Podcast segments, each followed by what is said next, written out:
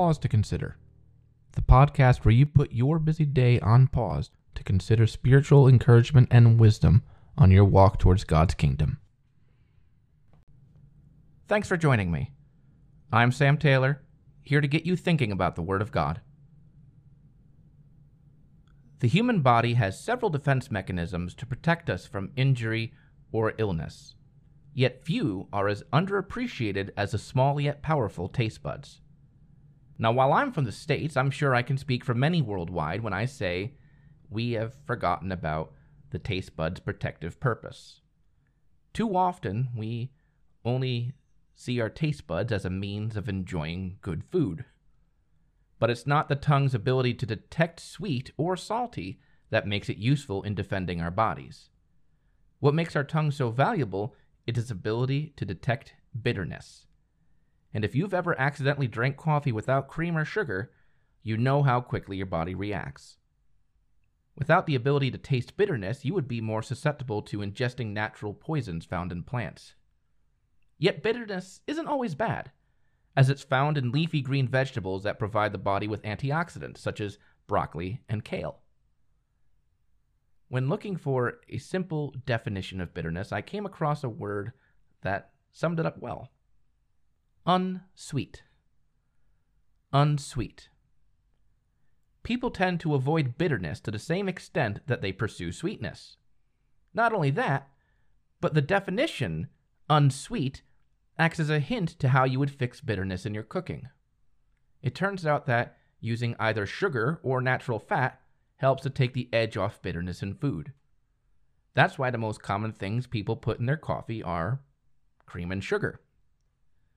Although sweet doesn't completely cancel out bitterness, it does remove just enough of the edge to form a more complex taste that some appreciate more than simply sweet food. While modern agriculture has mostly eliminated bitterness from vegetables through selective breeding, ancient civilizations were quite familiar with bitter tasting foods.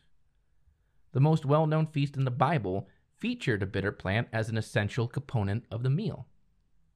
Listen to God's instructions to Moses about the Passover in Exodus 12, verses 7 through 13.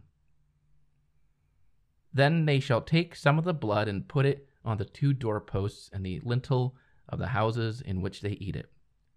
They shall eat the flesh that night, roasted on the fire, with unleavened bread, and bitter herbs they shall eat it. Do not eat any of it raw or boiled in water, but roasted its head with its legs and its inner parts. And you shall let none of it remain until the morning. Anything that remains until the morning you shall burn. In this manner you shall eat it, with your belt fastened, your sandals on your feet, and your staff in your hand.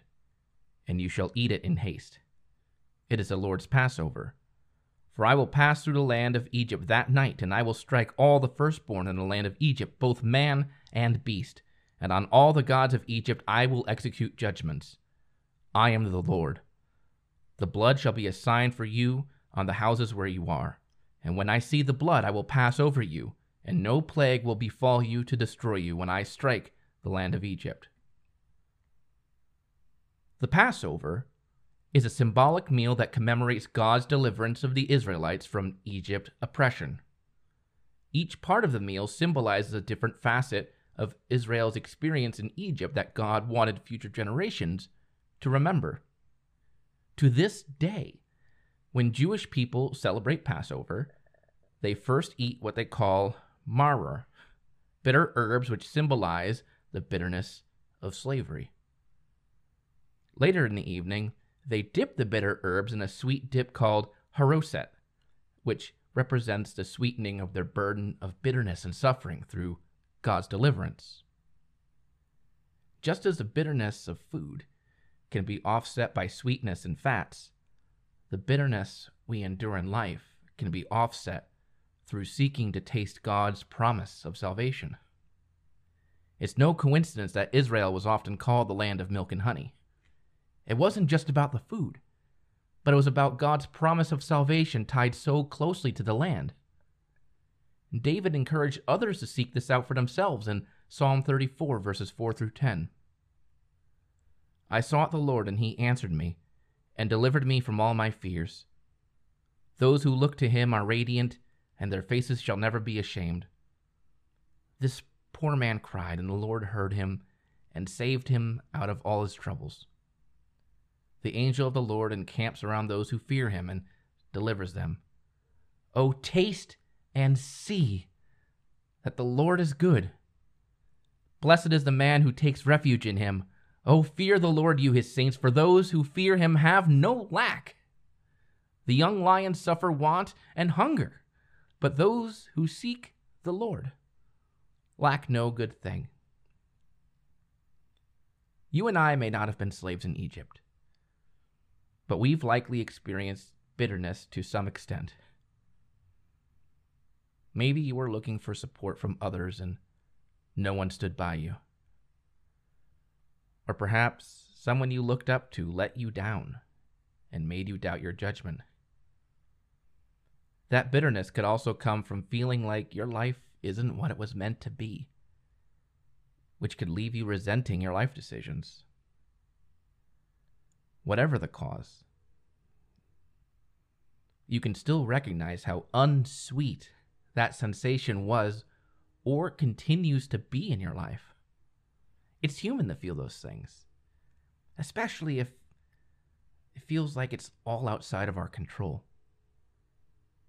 But we need to be careful not to cultivate those feelings because Bitterness is an acid that will consume us from within.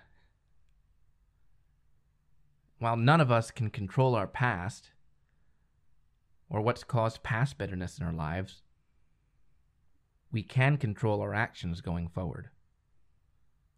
We can choose to show God's mercy and forgiveness instead of seeking our own vindication. We can choose to break the cycle we can choose to taste the sweetness of God's promise in His Word. The promise that what lies ahead is so much better than what's behind. So the next time your coffee tastes off and you go to pour cream and sugar in to get it right, remember that God invites you every day to do the same thing for your life. He invites you to recognize the bitterness you feel in your life, the disappointment, the resentment, the hurt you feel. These are all reasons to pursue the example of God and His Son more eagerly. Because to the extent that we should avoid bitterness, we should pursue sweetness. To close, I'd like to reflect on Romans 8, verse 18. A simple reminder that whatever is unsweet will soon be offset by the sweetness found in the kingdom of God. For I consider that the sufferings of this present time are not worth comparing with the glory that is to be revealed to us.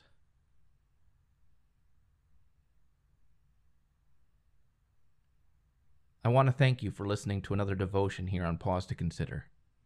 If you like this devotion, please share it with your friends and with your loved ones. If you have any questions or feedback, I'd love to hear it. You can email me at pause to consider podcast at gmail.com, or you could follow me on my Facebook and Instagram pages to ask questions or offer feedback.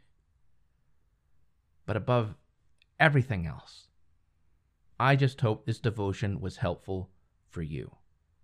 And I pray that God will be with you until we meet again, whether it's on our next devotion or whether it's in God's kingdom. God bless.